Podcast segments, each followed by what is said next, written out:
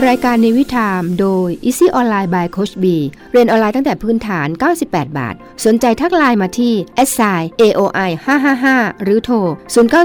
466 6055 พบเรื่องเล่าจากโพ้นทะเลในช่วง Tales from abroad กับผมจัมพาสปอร์ตดำและครูพัฒพลรตรีหญิงพัชราวัดอักษร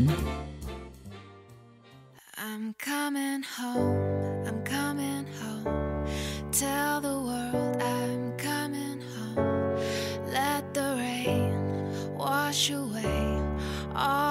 pain of yesterday I know my kingdom awaits and they've forgiven my mistakes I'm coming home I'm coming home tell the world I'm coming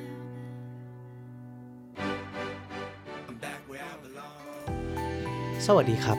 วันนี้วันที่ 24 พฤศจิกายน พบกับเราทางรายการ Tales from abroad กับผม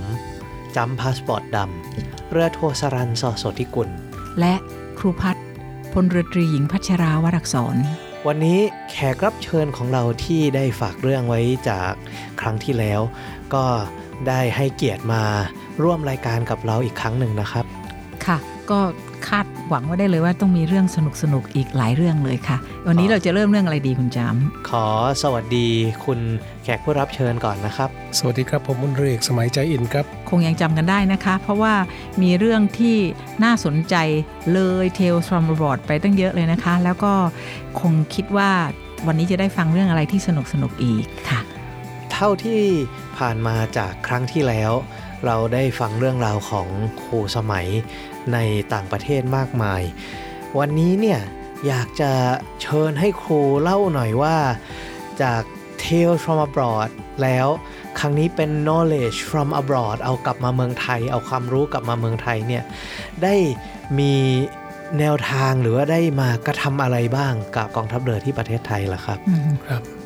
ก็จริงๆ อย่างที่ผมได้พูดไปครั้งที่แล้วนะครับว่ากองทัพเรือส่งคนไปเรียนหนังสือเนี่ยเราไม่ได้ส่งแบบปล่อยโคมลอยเหมือนตอนลอยกระทง ลอยกระทงทางเหนือเนี่ยเราจะปล่อยโคมนะครับโคมไฟก็คือให้มันลอยไปตามตามกระแสลมจะพัดไปสู่ที่สูงลงสู่ที่ต่ำไปที่ไหน แล้วแต่ลมไม่เลยกองทัพเรือส่งผู้ผมไปเรียนเนี่ยมีสตริง attach ทั้งผู้ช่วยทูตทั้งกรมกำลังพลฐานเรือทั้งหน่วยต้นสังกัดเช่นกรมอุฐานเรือเนี่ยจะมีคนคอยติดตามว่าผลการเรียนเราเป็นยังไงวิชาการที่ต้องการจากเราเนี่ยไปถึงไหนอย่างไร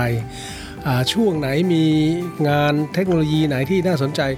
อยากให้เราติดตามก็จะมีงานมอบอยู่ตลอด ก็คงจะจำได้ว่าแม้กระทั่ง research ของตอนปริญญาเอกใช่ไหมคะถึงกับว่าได้กลับมาได้มีโอกาสมาทำงานวิจัยได้ทดลองกับเรือของกองทัพเรือจริง ๆ ด้วยอย่างนั้นใช่ไหมคะค่ะก็ยุคนั้นก็ถือว่าเป็นเรือที่ก้าวหน้าที่สุดเพราะเป็นเรือจรวดของเมืองไทย แล้วก็เป็นเรือที่เรา ไม่ได้ถึงขั้นได้ต่อเองนะครับชุดนั้นเป็นเรือที่สั่งต่อจากประเทศอิตาลีแต่ระบบต่างๆที่ทำเนี่ยก็เป็นระบบคอมพิวเตอร์รุ่นแรกด้วยนะครับเป็นยังเป็น pneumatic control บวกกับ electromechanical ผสมกันด้วย จะว่าไปเรื่องการต่อเรือที่ว่าเนี่ยหมายความว่าโดยพื้นฐานแล้วเนี่ยการที่จะต่อเรือมาใช้ในกองทัพเรือเนี่ย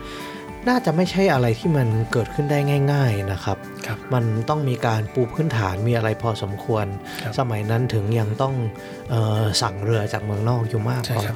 ก็เทคโนโลยีเปลี่ยนอยู่ตลอดเวลานะครับ จริง ๆ แล้วประเทศไทยเราเคยส่งเรือออกต่างประเทศมาก่อนนะครับสมัยกรุงศรีอยุธยาเนี่ยเราเป็นแหล่งต่อเรือสำคัญของเอเชียตะวันออกเฉียงใต้ก็ว่าได้เพราะเรามีไม้เยอะ แล้วเรามีช่างไม้เนี่ยที่เก่งๆอยู่มากนะครับแล้วแม้กระทั่งว่า กรุงศรีอยุธยาเนี่ยมีอู่ต่อเรืออยู่หลายที่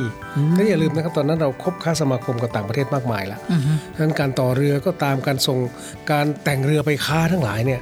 เรือส่วนใหญ่ก็ไปจากประเทศไทย อันนี้เดี๋ยวนะครับเรือนี่คือเรือประเภทอะไรตังเกลำเล็กๆ หรือหมายถึงแบบเรือปั้น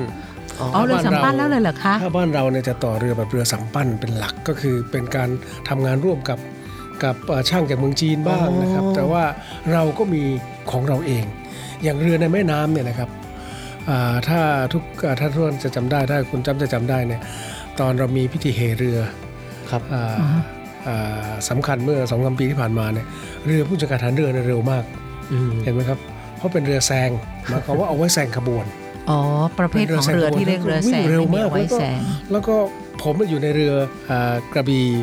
อ่ารานรอนราบซึ่ง เป็นเรือหนักเรือใหญ่ก็จะช้าหน่อยอ่าฮะแต่อยู่นั่งสบายคนเยอะ แล้วเรือมีปืนนั้นเรียกเรือประเภทอะไร ถ้าหากว่ามีเรือแซงแล้วเรือกระบี่นั้นก็เรืเป็อนกระบี่เป็นเรือปืนครับเหมือนเรือฟริเกตอะอ๋อนะครับอ๋อแสดงว่าแม้กระทั่งเรือสวยๆพวกนั้นก็เป็นจประริงเภๆทเป็นลักเรือษณะที่นั้ใช้นรบอกบได้นะครับ สมัยก่อนเนี่ยมีปืนอยู่ข้างหน้าค่ะแล้วก็ถ้าอย่างนั้นเรือสุพรรณหงษ์นี่เป็นเรือประเภทอะไรคะเป็นเรืออ๋อเป็นเรือพระที่นั่งอ๋อเป็นเรือพระที่นั่งสุพรรณหงษ์เป็นลำเดียวที่ไม่มีปืน แต่ถ้าเรือนารายณ์ทรงสุบรรณเนี่ยอ่าฮะมีปืนนะครับอ๋อ เป็นเรือพระที่นั่งที่มีปืนจะสังเกตว่าตรงด้านหน้ามันจะมีมีมีที่ช่องไว้ให้ปืนปืนใหญ่ครับอยู่ค่ะค่ะเอ่อหรือแม้กระทั่งการทำอาวุธยุทโธปกรณ์แบบนี้นะครับ สมัยกรุงศรีอยุธยาเนี่ยเราถึงขั้นทำปืนไปส่งขายต่างประเทศได้นะอืมอ่าโชกุนจากญี่ปุ่นเนี่ยทำหนังสือเข้ามาถึงถึงอ่าอ่ากรุงศรีอยุธยาหลายครั้งเพื่อขอปืนใหญ่อือฮึอ่าเทคโนโลยีในการผลิตปืนใหญ่เนี่ยเมืองไทยเราก็มี อย่าลืมนะครับ เมืองไทยเป็นแหล่งหนึ่งในสามของโลกที่เข้าสู่ยุค Bronze Age ยุคสำริดเนี่ยก่อนคนอื่นก่อนประเทศ เราทำซะจนสำริดทองแดงหมดประเทศอะแต่ที่บ้านเรามีเยอะก็คือเรามีดีบุกครับในการจะทำอ่าอ่ากันเมทัลก็คือทำปืนสำริดเนี่ยซึ่งเบาและแข็งแรงเนี่ยมันต้องใช้ดีบุกอืมแล้วบ้านเรามีเรื่องนี้ เพิ่งมาหมดในยุคเรานี่แหละครับว่าอ๋อว่าเราขุดขายซะจนจนหมดประเทศโอ้ก็มีการเอ่อผลิตโดยเฉพาะทางภาคใต้เนี่ยผมทราบว่ามีเหมืองดีบุกใช่อครับยู่เยอะใช่ เต็มไปหมดเลค่ะ ย ไม่ทันและยุคผมโตมานี่ก็ตอนเป็นเด็กๆก็จะถูกสอนให้ท่องบอกว่าสินค้าส่งออกเมืองไทยก็คือดีบุกซึ่งซึ่งและก็ไม้สัก อ่าซึ่งเดี๋ยวนี้ทั้งคู่ก็ทำไปไม่มีทำมาแล้วก็มีค่ะ เราส่งเราส่งอิเล็กทรอนิกส์แทน อ่า แต่ว่ามันมีมันมีข้อบันทึกต่างๆ ว่าเมืองไทยเราเคยเข้าสู่ยุคโลหะ รุ่งเรืองมาก่อนนะครับค่ะโอ้งั้นอย่างที่เขาเล่าว่าเอ่อไทยหล่อปืนใหญ่แล้วไปเอ่อยิงผู้ลุกลานแล้วปืนใหญ่แตกเนี่ยอันนั้นคือเพราะว่าไม่มีทรัพยากรด้วยภาวะสงครามแต่จริง ๆ ความรู้วิธีหล่อนั่นน่ะไทยมีพร้อมอยู่แล้วมีอย่างนั้นอาจจะมีเหรมาครับก่อนที่จะตั้งเป็นประเทศที่ไทยจะตั้งด้วยเป็นอ๋อก็มีควาอ่ามอย่างนี้ครับเป็นจไปได้ริง ๆ แล้วการเข้าสู่ยุคโลหะเนี่ยมัน 3,000 4,000 ปีที่แล้วมันก็เริ่มมีร่องรอยของมันละอ่า แม้กระทั่งแม้กระทั่งตอนที่อ่าอ่าก่อนที่จะเราไม่รู้ว่าใครอะแต่ว่าร่องรอยในการทำเหมืองโลหะ ทั้งเหมืองอาทองแดงเหมืองดีบุกเหมืองดีบุกเหมืองเหล็กเนี่ยนะครับอือฮึมีอยู่ทั่วประเทศไทยอืมนะครับแล้วอารยธรรมอย่างอารยธรรมดองเซินเนี่ยอ่าก็ฮะคือเขาไปเรียกดองเซินเพราะเขาไปเจอหลักฐานว่ามีการทำกลองสำริดเยอะแยะเลยที่เมืองดองเซินของเวียดนามค่ะแต่ว่า เขาน่าจะเป็นคนกลุ่มเดียวกับที่เป็นบรรพบุรุษในเมืองไทยมาก่อนค่ะนะครับค่ะแล้วอ่าการวัฒนธรรมกลองสำริดนะครับ อันเนี้ยขึ้นไปถึงจีนตอนใต้ แล้วบังเอิญว่าคนกลุ่มนี้เป็นคนที่ใช้ภาษาไทยในการพูดจาอืมค้าขายกันมาโดยตลอดค่ะเพราะฉะนั้นค่ะอ่าก็แอบปลื้มใจหน่อยๆนะครับค่ะว่าบรรพบุรุษคนที่พูดภาษาเดียวกับเราเนี่ยเขาเข้าสู่ยุคโลหะอันดับต้นๆของโลก ครับ แล้วคนกลุ่มหนึ่งก็มาทำปืนในสมัยอยุทธยาเป็นที่เรื่องลืออืมถึงขั้นที่ว่าไปเจริญสัมพันธไมตรีกับพระเจ้ากรุงฝรั่งเศสเนี่ยเอาปืนใหญ่ของไทยไปเป็นบรรณาการให้เขาด้วยอ๋อแล้วปืนนั้นๆนะครับ เอาใช้ยิงเป็นสัญลักษณ์ในการยิงที่คุกบัสติลอ้าวอืมอันนั้นอ๋อคือปืนใหญ่ไทยนะจำได้ว่าเคยได้ยินอยู่ว่าอ่าฮะปืนใหญ่ไทยไปยิงคุกบาสติลยิงคุกบาสติลอ๋อมันอ่าฮะคือมาอย่างนี้นี่เองครับอืม สำคัญไปกว่านั้นอืมยุคที่ตีเมืองขึ้นทั้งหลายเนี่ยประเทศที่เป็นมหาอำนาจของโลกก็คือโปรตุเกสสเปนนะครับ ปรากฏว่าที่กรุงลิสบอนของโปรตุเกสเนี่ยมีปืนใหญ่ไทยวางประดับอยู่ด้วยอื้อหือจนถึงวันนี้เหรอคะ หมายถึงว่าที่ยังถึงที่ยังมีปัจจุบันถึงปัจจุบันนี้ใช่ไหมมันอยู่คะตรงไหนครับเผื่อถ้าเกิดเราว่ามีเอ่อเอ่อผู้ฟังจะไปผมถามจากนักเรียนในเรือเอ่อพลเรือโทวิโรธเอ่อวิวิเลิศสมาบัติอะท่านเป็นนักเรียนในเรือสเปนนะท่านไปครับเยี่ยมที่กรุงลิสบอนอ่าฮะบอกว่ามีอยู่ที่ท่าเรือของลิสบอนเนี่ยจะมีปืนใหญ่ไทยประดับอยู่ เช่นกัน ปืนใหญ่ที่ยึดไปจากกรุงศรีอยุธยาตอนที่กรุงศรีอยุธยาแตกนะครับครับ ส่วนใหญ่ก็ไปอยู่ที่พม่าอืมหลังจากนั้นไม่กี่ปีพม่าก็ถูกอังกฤษยึดอืม ปรากฏว่าปืนใหญ่เหล่านั้นตอนนี้ไปอยู่ที่อินเดีย เพราะว่าตอนนั้นอินเดียเป็นเมืองขึ้นอังกฤษอ่าฮะอืมไปประดับอยู่อืมที่ฟอร์ตมัดรัส นะครับอ่าฮะอ๋อก็เป็นปืนใหญ่ไทยมีอักษรเขียนเป็นภาษาไทยด้วยว่าหล่อเมื่อไหร่ยังไงอ๋อค่ะแล้วพม่าก็เขียนเป็นอักษรพม่าว่ายึดไปจากสยามเมื่อนั้นและอังกฤษก็เขียนต่อด้วยว่ายึดไปจากมาจากพม่าเมื่อนั้นเมื่อนั้น แต่ว่าแต่ว่าอันเนี้ยกลับไปถึงรากฐานของการสร้างกองทัพเรือก็ว่าได้ เพราะตอนที่กรุงศรีอยุธยาแตกเมื่อปี 2310 เนี่ย เมื่อพระเจ้ากรุงธนบุรี สมเด็จพระเจ้าตากสินมหาราชเนี่ยท่านท่านไปยึดได้แล้วปุ๊บเนี่ยสิ่งแรกที่ท่านมาตั้ง ให้เป็นรากฐานของการฐานเรือที่กรุงธนบุรีก็คือการมาตั้งโรงหล่ออืมอ๋อนะครับค่ะการมาตั้งโรงหล่อตั้งโรงหล่อที่ใต้วัดระฆังอ่าฮะใกล้ๆบ้านขมิ้น ก็เลยกลายเป็นโรงกรมอู่ฐานเรือ แล้วก็ที่ตั้งของกรมฐานเรือในยุครัชกาลที่ 5 ต่อมาอืมอ่าค่ะแล้วถามว่าโรงหล่อโรงหล่อตอนนั้นอยู่ไหนอยู่ข้างวังของอยู่ข้างอ่าจวนของรัชกาลที่หนึ่งตอนที่ท่านยังเป็นเป็นสมเด็จเจ้าพระยามหากษัตริย์ศึกค่ะ เห็นไหมครับเห็นความสำคัญไหมอ๋อว่าตั้งโรงหล่อเพราะว่าเกี่ยวกับเรื่องการการทำสร้างอาวุธอ่าฮะสร้างบ้านขมิ้นเพราะมันเกี่ยวกับเรื่องการยารักษาโรคคนครับอ่าฮะบ้านมะตูมค่ะอยู่ติดกันหมดนะครับบ้านขมิ้นบ้านตรอกกับตรอกขมิ้นกับตรอกมะตูมค่ะก็คือพวกนี้เป็นยาที่ต้องเอาไว้ใกล้ใกล้กับฐานอำนาจของท่านโอเคแล้วแล้วผมเคยผมรับราชการเนี่ยผมมาอยู่โรงหล่อเป็นอันดับแรก ก็ มีคนเล่าเรื่องต่างๆไอ้ไอ้ให้ฟัโรงหล่อของกรมอู่นี่เขาหล่ออะไรคะโอ้หล่อทุกอย่างนะตอนสมัยสมเด็จพระเจ้าตากเวลาพม่ามาดูก็บอกว่าหล่อพระ แต่จริงๆไม่ สิ่งที่หล่อก็คืออาวุธต่างค่ะๆนะครับชิ้นส่วนต่างๆปัจจุบันสิ่งที่สำคัญที่เราทำที่สุดคือเราทำใบจักรเรือครับอ๋อแต่ว่าเราหล่อของเราใบจักรของเรืเอองรบอืมทุกชนิดที่กองทัพเรือมีเราก็ทำที่โรโรงงหล่อที่กรมอู่ฐานเรือทำได้หมด ต้องพูดอย่างนี้ครับ จริง ๆ ใบจักร ของเรือทุกชนิด และเรือทุกชนิดที่กองทัพเรือพึงจะมีในอนาคต ความรู้ในการผลิตใบจักรเหล่านี้เนี่ยอยู่ที่กรมอู่ฐานเรือหมดแล้วอ๋อทำได้หมดแล้ว ถามว่าได้ยังไงได้จากคนนะครับ ก็คือคนที่ไปเรียนรู้มาอย่างตั้งแต่นี้2,450 ก็มีโอ้อ๋ออันนี้หมายย้อนยุคถึงไปถึงโน่ที่นเลยนะไปเรียนต่างประเทศมาอย่างนั้นใช่ไหมก็คะคือต้องกรอต้องต้องเรียนว่าอ่าใน 2,465หลังสงครามโลกครั้งที่หนึ่งเนี่ยอืมอ่าตอนนั้นกรมหลวงชุมพรท่านยังท่านท่านท่านยังนั่นท่านก็ส่งนักเรียนในเรือสองท่านครับอ่าไปเรียนที่อังกฤษค่ะคนหนึ่งชื่อนักเรียนในเรือฉาดแสงชูโตชาติชาแสงชาชูแสงโตชูโตค่ะคนอีกท่านหนึ่งชื่อ นักเรียนในเรือสันใจบุญนาคทั้งสองท่านกลับมารับเลยกลับมากลับมาหลังเปลี่ยนแปลงการปกครองนะครับอ่าอืมคผรับมยังไปค้นเจอเลยว่า โอ้พอกลับมาแล้วเข้าเฝ้าด้วยนะ นักเรียนในเรือที่ไปเรียนต่างประเทศในยุคนั้นเนี่ยจารึกไว้เลยในราชกิจจานุเบกษา บอกว่าอ่าปลัดทูลฉลองของกรมของกระทรวงกลาโหมอือฮึพาว่าที่เรือโทสันใจบุญนาค และว่าที่เรือโทฉาดแสงชูโต เข้าเฝ้าทูลเอ่อเข้าเฝ้าทูลกราบทูลค่ะมันค่ะแสดงให้เห็นว่าเพื่อราสยงานมัยตัวโน้นวังกับนักเรียนในเรือเนี่ยมีความใกล้ชิดกัน มาแต่ไหนแต่ไรก็นะคก่รัอบนก่อนก่อนเปลี่ยนแปลงระบอบเนี่ยก็ต้องบอกว่าพวกเราคือคนที่ทำงานถวายทหารเรือเพื่อใช่ไหมเพื่อรักษาระบบไว้ซึ่งรักษาบ้านเมืองอะค่ะแล้วก็ต้องใกล้ชิด เพราะว่าเพราะว่าแต่กว่าจะส่งแต่ละคนไปเรียนจบเนี่ยใช้งบประมาณไปเยอะนะครับคือคือไม่ทราบว่าจะถามอะไรที่มันเกินไปนิดนึงไหมคะว่าตกลงกระบวนการที่ก่อนที่กรมหลวงชุมพรท่านจะส่ง นักเรียนในเรือฉาดกับนักเรียนในเรือสะสันใจสันบุญจันทนาร์คเนี่ยอันเนี้ย ท่านเลือกไปยังไงล่ะคะเลือกไปยังไงมีคัดเลือกจากมีโรงขั้เรียนในเรือครับอ๋อคัดเลือกจากโรงเรียนในเรืออ่าผมผมผมเคยค้นเจอว่า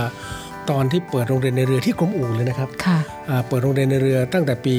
เปิดอย่างเป็นทางการใน2449 เสด็จอ่าฮึแต่จริง ๆ แล้วหลักสูตรนักเรียนในเรือเนี่ยกรมหลวงชุมพรท่านเริ่มมาเนี่ย 2443 เนี่ยเปิดแล้วไม่ค่อยมีใครมาเรียนอ่าฮะตอนนั้นกค่ะรมหลวงประจักษ์ศิลปาคมเป็น เป็นเป็นผู้บัญชาการทหารเรือนะครับค่ะแล้วก็ตั้งโรงเรียนในเรือแล้วคนก็ไม่ค่อยอยากส่งมาเรียน เพราะว่าใครมันก็ยังไม่ดังยังไม่รู้ว่ามันคืออะไร เขาไม่เข้าใจไงคนไทยใช่ค่ะไม่เข้าใจทะเลว่า เออเอาลูกเข้าไปเป็นทหารเรือแล้วจะได้กลับบ้านหรือเปล่าใช่ค่ะใช่ไปแล้วจะมีสัตว์ประหลาดไหมเออเออเรือแล้วเรือที่ต่อเนี่ยต่อกันเป็นจริงไหมก็มีแต่คำถามเต็มไปหมด มีพระบรมราชโองการเลยครับ บอกว่าให้ไปประกาศให้ผู้บัญชาการทหารเรือตอนนั้นไปประกาศว่า ตอนนี้โรงเรียนเรือได้เปิดแล้ว เปิดทำการสอนแล้วที่ที่กรมอู่ทหารเรือปัจจุบันเนี่ยนะครับแต่ก่อนเป็นที่กองบัญชาการกองทัพเรือด้วยค่ะอ่าข้าราชการข้าราชบริพารทั้งหลาย มีบุตรที่เหมาะสมก็ให้ส่งมาเรียนได้โอเคค่ะใครที่สติปัญญาดีอ่าฮะสุขภาพจิตดีสุขภาพกายดี ฉันจะให้ไปฉันจะส่งไปเรียนนอก ทุกปีโอ้เอาหลักการเป็นที่มาของตั้แต่นั้นทุนนักเรียนในเรือใช่ค่ะทั้งหมดที่ไปโอ้เรียนดีจังเลยต่างประเทศค่ะครับผมเนี่ยค่ะต้องบอกว่าเอาตอนไปเรียนต่างประเทศเนี่ยอ่าท่านอดีตเจ้ากรมอู่ท่านส่งไปให้ ให้เราสำนึกว่าอืมเรื่องพวกนี้นะอืมแม้กระทั่งตอนที่กองทัพเรือไม่มีงบประมาณนะอ่าฮะค่ะอ่าเราโดนตัดหลายครั้งนะครับค่ะจะตัดค่ะหนักที่สุดก็ตอนแมนฮัตตันอ่าฮะอ๋อ นักเรียนในเรือค่ะไปต่างประเทศที่หมดเลย เพราะว่าไม่ให้ไม่แต่หลังจากนั้นเราก็เริ่มจัดอีกนะครับ จัดมาเรื่อยๆ จนถึง หรือแม้กระทั่งตอนวิกฤตปี 40 เนี่ยด้วยพระบรมราชโองการฉบับนี้นะครับ เมื่อปี 43 2443 นะไม่ใช่ฮะก่อนหน้านั้นเกือบจะร้อยปีนะครับ เราก็ยึดตามนั้นว่าอืมการฐานเรือเนี่ยจำเป็นต้องส่งคนไปเรียนต่างประเทศโอ้ค่ะไม่ได้เอาหรูไม่ได้เอาอะไร แต่ว่าเราต้องการตามไม่ทันไม่งั้นแล้ว ปืนเนี่ยมันมาทางเรืออือฮึอำนาจทางการทหารเนี่ยทางเรือมันสำคัญค่ะเพราะในที่สุดค่ะแล้วการญาตราทัพเนี่ยใหญ่ที่สุดก็มาทางทางเรือค่ะก็เป็นความสำคัญ แล้วชุดแรกที่ได้เรียนเนี่ยนะครับ ชุดแรกค43 ท่านมีประกาศพระบรมราชโองการแล้วคัดนักเรียนค่ะได้7คนค่ะนะครับแล้วก็มีหม่อมเจ้าเพิ่มเสริมอีก 4 คนอ๋อค่ะก็จะตอนแรกก็คาดว่าจะส่งไปอังกฤษแต่มันไกลอ่าฮะอ่า ท่านรัชกาลที่ห้าท่านส่งไปเรียนที่ประเทศญี่ปุ่น ไปเป็นนักเรียนในเรือที่ญี่ปุ่น โอเคเออน่าสนใจก็จริงๆทุกท่านที่กลับมาเนี่ยสร้างบทบาทสร้างผลงานมากมายให้กับกองทัพเรือค่ะสร้างบทบาทนอกเหนือจากกองทัพเรือได้ด้วยโอ้ลองเล่าให้ฟังนอกเหนือดีกวันหลังค่ะวันหลังจะเล่าให้ฟังอ่าไปเล่าเล่ารายรายบุคคลเลยนะครับว่ามีใครบ้างอย่างไรอ่าและแต่ละท่านได้สร้างอะไรบ้างที่เป็นคุณูปการ บางท่านเป็นรัฐมนตรีว่าการกระทรวงอุตสาหกรรมนะครับ โอ้โหทหารเรือเนี่ยทนะคะหารเรือเนี่ยนะครับเมื่อโอ้เมื่อท่านเกษียณแล้วเนี่ยไปเป็นอ่ารัฐมนตรีว่าการอุตสาหกรรมหนึ่งในนั้นครับ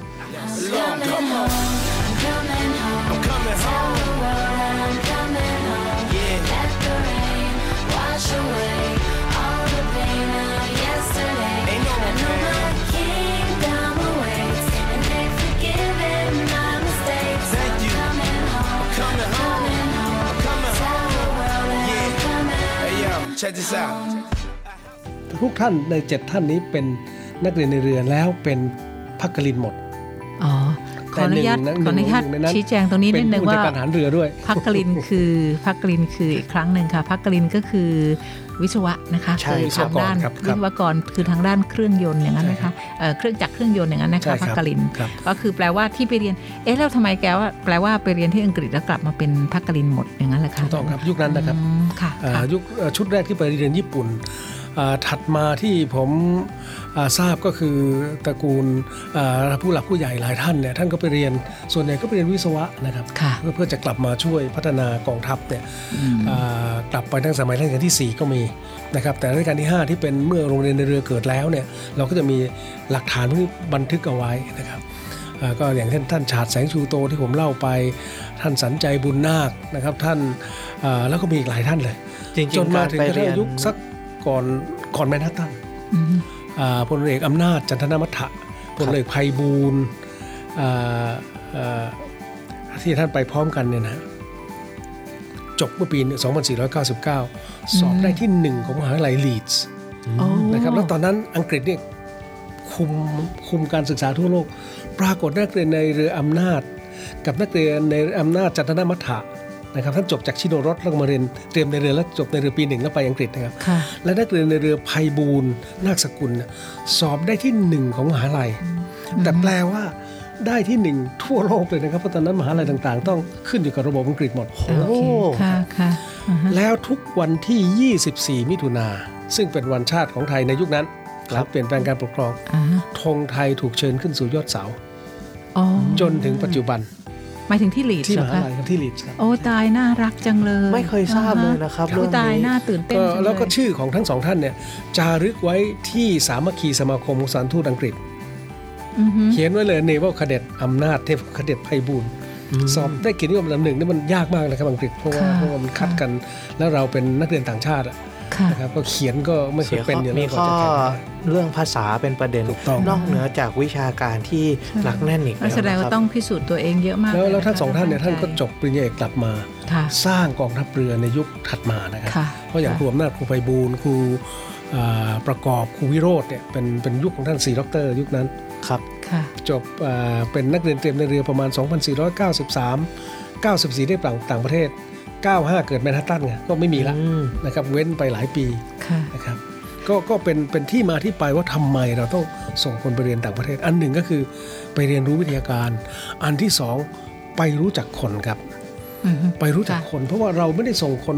คือเรามีผู้ช่วยทูตเป็นเหมือนพ่อแม่เราที่ดูแลที่โน่นเพราะฉะนั้นเวลามีมีงานนิทรรศการ มีการประชุม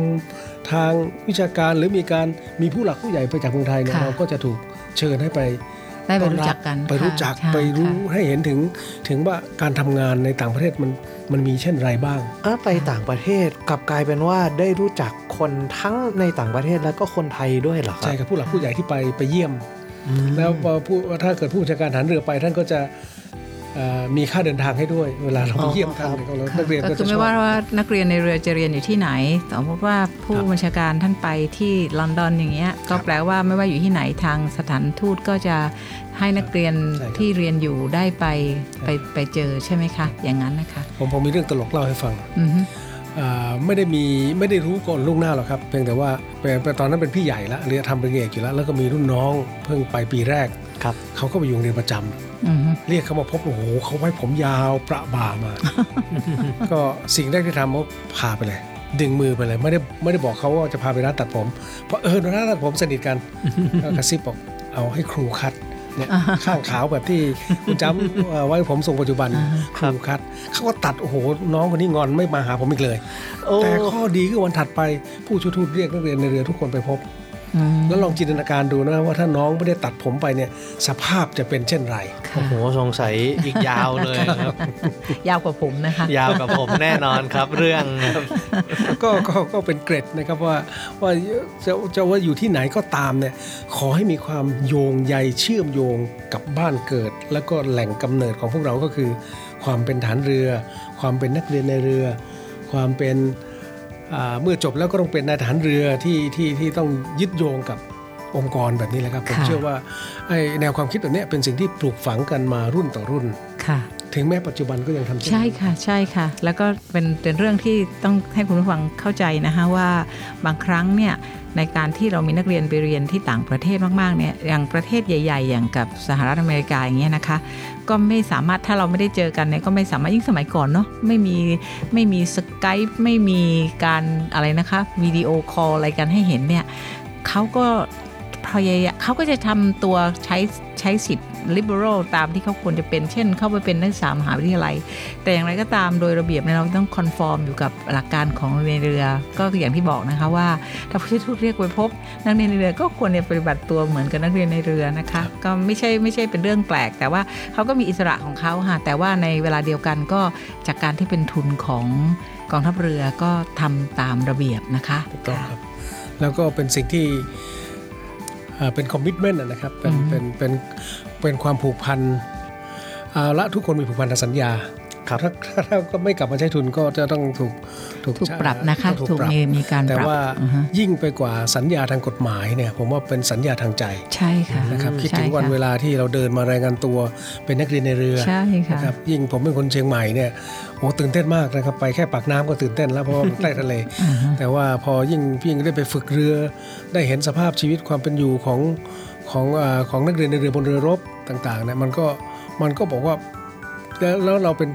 ตัวแทนของรุ่นเนี่ยอือฮึในการรับทุนไอ้ความว่าเป็นตัวแทนของรุ่นเนี่ยมันก็เป็นภาระบนบ่าอีกอันหนึ่งนะครับค่ะเพราะไม่เช่นนั้นเนี่ยเราก็จะไปตอบคนอื่นไม่ได้ว่าอ้าวรุ่นพี่เนี่ยไปได้ได้ทุนไปแล้วอ่าไม่จบสักคนหรือหรือหนีทุนกันหมดอย่างเงี้ยมันก็มันก็ไม่พึงผาย แต่ความโชคดีของรุ่นผมก็คือจบกลับมาใช้ทุนทุกคน แล้ววงเล็บ ไม่มีใครลาออกก่อนเกษียณอายุเลยอืมน่าภูมิใจยังอยู่ทุกคนนะครับน่าก็ภูมิใจก็คนที่เกษียณหลังผมก็ยังอยู่กันอีกหลายปีก็มีก็ค่ะก็ก็ก็ก็เป็นสิ่งหนึ่งที่เวลาเลี้ยงรุ่นนอกเหนือจากเราจะไปเฮฮาสังสรรค์กันคุยกันไม่มีใครฟังใครเนี่ยนะครับก็คือต่างคนต่างจะคุยเนี่ยก็เราก็ได้ททบทวนว่าเออผ่านมาอ่า40 กว่าปีแล้ว ผ่านมา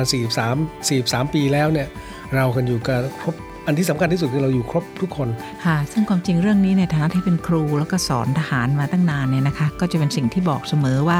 การไปต่างประเทศแต่ละครั้ง เมื่อกี้นี่บอกว่าเป็นตัวแทนของรุ่น รับผิดชอบเรื่องรุ่น ซึ่งความจริงมันมากกว่านั้นนะเราเป็นตัวแทนของกองทัพเรือ เป็นตัวแทนของชาติ ในความเป็นจริงไม่ว่าจะทำอะไรก็ตาม คนก็คงจะไม่พูดว่าอันนี้คือรุ่นนี้นะแต่ความจริงก็คือเขาก็จะพูดว่าอ๋อนี่มันคือคนประเทศนี้นะคะใช่เราก็จะเลเบลไปเลยนะคะครับยังเคยพูดตั้งแต่ใหม่ ๆ ว่าคนเราเจอคนครั้งเดียวเขามาจากประเทศนั้น ถ้าคนคนนั้นนิสัยอย่างนั้น เราก็คิดว่าไอ้คนชาตินี้มันต้องเป็นคนแบบนี้ใช่แน่ครับๆเลยนะคะ เป็นแบบนั้นค่ะค่ะหรือหรืออ่าแม้กระทั่งอ่าด้านบวก ด้านบวกก็มีใช่ด้านลบก็ค่ะจะมีบ้างใช่นะแต่ว่าอย่างใช่อย่างในด้านบวกเนี่ยอ่าตอนนั้นอาหารไทยเป็นเริ่มเป็นที่รู้จักอือฮึเวลาผมอยู่ที่หอพักมหาวิทยาลัยเนี่ยเวลาเขาจัด Open Day เนี่ยแล้วก็เขาก็จะให้นักศึกษาอ่าทุกคนรวมกลุ่มกันทำอ่าอาหารอือฮึ ผมจำได้เลยผมทำผัดขิงอ่าฮะนะครับผมก็ไปร้านจีนเพราะตอนนั้นร้านร้านไทยไม่มีอือฮึไปซื้อพริก ซื้อขิงอือฮึซื้อน้ำปลาฮ่องกง ซึ่งโอ้โหเล็บกลิ่นเหม็นมากก็เอามาเอามาผัดปรากฏว่าขายดีหมดหมดก่อนคนอื่นเลยเพราะทุกคนทุกคนมันกินง่ายแล้วมันหอมอะอ่าฮะเวลาคิดดูว่าเราใช้ไอ้เอ่อไปผัดในในงานเนี่ยผัดอ่าฮะผัดขิงนี่มัน มันหอมมากนะครับอ่าโอ้ยฮะเวลาทำทุกคนเดินผ่านแล้วอาหรไทยทุกคนต้องเดินยังไงหอมก็นะขายคะเป็นใช่ที่นิยมมากใช่เลยครัค่ะบใช่เข้าแถวยาวเลยนะคะ ถ้าเกิดว่าอันร้อนอันนี้ต้องบอกว่ามาก่อนการ มาก่อนค่ะการครับค่ะค่ะแต่ว่าเมื่อเมื่อเมื่อกลับมาแล้วเนี่ย ถามว่าไอ้ความเชื่อมโยงกับต่างประเทศยังมีอยู่ไหมยังมีนะครับเพราะอย่างน้อยๆ ต้องยอมรับนะครับว่าภาษาอ่าความรู้ในภาษาอังกฤษเนี่ย มันเยอะกว่าที่เราหาได้ในประเทศค่ะครับค่ะวิทยาการบางอย่างเนี่ยแต่บางที่แม้กระทั่งไม่ใช่เรื่องเทคนิคด้วยนะครับแม้เอ่อเอ่อบางเรื่องแม้กระทั่งเป็นเรื่องที่เป็นเรื่องทาง policy เป็นเรื่องทางประวัติศาสตร์เรื่องค่ะภาษาศาสตร์ค่ะก็ค่ะตามเนี่ยค่ะจริงนะครับเพราะว่าอย่างถึงแม้ว่าเอ่อไปเรียนต่างประเทศแล้วกลับมาอาจจะไม่ ได้ใช้วิชาร้อยเปอร์เซ็นต์แต่ด้วยความคุ้นเคยกับหลักการค้นคว้าหลักการเขียนหลักการวิจัยอะไรของเขาเนี่ยมันช่วยให้เรารู้ว่าถ้ามีคำถามอย่างเนี้ยเอ่อว่าวิชาการอันนี้ทำยังไง เราจะต้องไปหาจากแหล่งที่ไหนอือฮึตำราลักษณะของเขาเนี่ยเอ่อตำราเล่มโตเนี่ย เท่านี้ครึ่งแรกเราข้ามไปได้หมดเลย เพราะว่ามันไม่เกี่ยวครับเอ่อครึ่งหลังใช่น่าจะไม่ใช่อือฮึไอ้หลักการอะไรอย่างนี้เนี่ยมันเป็นอะไรที่นอกเหนือจากแค่วิชาเอ่อที่ไปเรียนเป็นหลักอย่างเดียว แต่เป็นอะไรที่ติดตัวมาด้วยนะครับค่ะ โดยโดยหลักการนะนะคะเพราะฉะนั้นจริงๆ แล้วคนที่ไปเรียนต่างประเทศ อันนี้เอาเอาเอาในกองทัพเรือที่เห็นนะคะ เวลาที่กลับมาเนี่ยการค้นคว้าอะไรเนี่ยโดยหลักการที่เราต้องถูกใช้ให้หางานวิจัยเนี่ยจะค้นคว้าอะไรได้ได้เร็วกว่านะแล้วก็ดีกว่า โดยเฉพาะอย่างยิ่งถ้าเรามีภาษาอังกฤษเป็นพื้นใช่ครับนะคะครับค่ะยิ่งเอ๊ะทำไมพอหาหาได้ได้ยังไง เอาก็อ่านภาษาอังกฤษออกไงอะไรทำนองนี้นะคะ จริง ๆ แล้วยิ่งพออินเทอร์เน็ตความเร็วสูงมาแล้วเนี่ยนะค่ะ การค้นคว้าง่ายขึ้นกว่า ตอนผมจบกลับมาเยอะอืมตอนนั้นยุคนั้นยังต้องเขียนจดหมาย ใช่ค่ะ เขียนใช่อีเมลอยู่ใช่แล้วกว่าจะได้นี่ก็โคนานนะครับ แต่เขียนจเดี๋ยดวหมายจนี้ริงๆเดี๋ค่ะยวนี้ดาวน์โหลดได้หมด เดี๋ยวนี้ก็ยังมีเอ่อลูกเล่นครับว่าโดยมากถ้าเกิดว่า paper อันไหนเนี่ย ถ้าเกิดว่า search บนอินเทอร์เน็ตแล้วเอ่อมันโดนพวก paywall มันเข้าไม่ถึงครับหรือมันอะไรอย่างนี้เนี่ยหนึ่งในลูกเล่นที่เขาสอนผมสมัยอยู่มหาวิทยาลัยก็คือ ให้ดูว่าไอ้ตัว first author second author เนี่ยเป็นใครอือฮึแล้วก็เขียนอีเมลไปหาพวกนี้เลย บอกว่าไอขอเปเปอร์อันนี้อยู่ได้ไหม แล้วโดยมากเขาก็จะส่งมาให้เราฟรีอ่าฮะๆโดยที่ไม่ต้องไปผ่านไอ้เพราะว่า paywall เขาก็อยากให้เอาไป reference ใช่ไหมใช่คะในครัความบเป็นจริงอะเพราะเพราะฉะนั้นถ้าเกิดว่าท่านผู้ฟังคนไหนอยากได้ลูกเล่นงานวิจัยเนี่ยว่าหาเปเปอร์ไม่ได้เจอ paywall ติดอะไรเนี่ยถ้าแล้วถ้าเกิดว่ามีเวลาสักเอ่อ วันสองวันสามารถเขียนอีเมลภาษาอังกฤษได้เนี่ยเขียนไปขอออเตอร์เขาเลยครับโดยมากเขาให้ ยุคยุคผมมาเขียนเขียนจดหมายไปนะครับเขียนไปสหรัฐนี่บ่อยเลยนะครับเพราะอือฮึวิทยาการเรื่องเรื่องการต่อเรือเนี่ยมันก็จะมีสกูลอยู่ไม่กี่ที่ค่ะนะครับที่อังกฤษก็จะมีของของอังกฤษ ที่เนเธอร์แลนด์ก็จะมีแต่ว่าผมก็จะยากเพราะว่าภาษา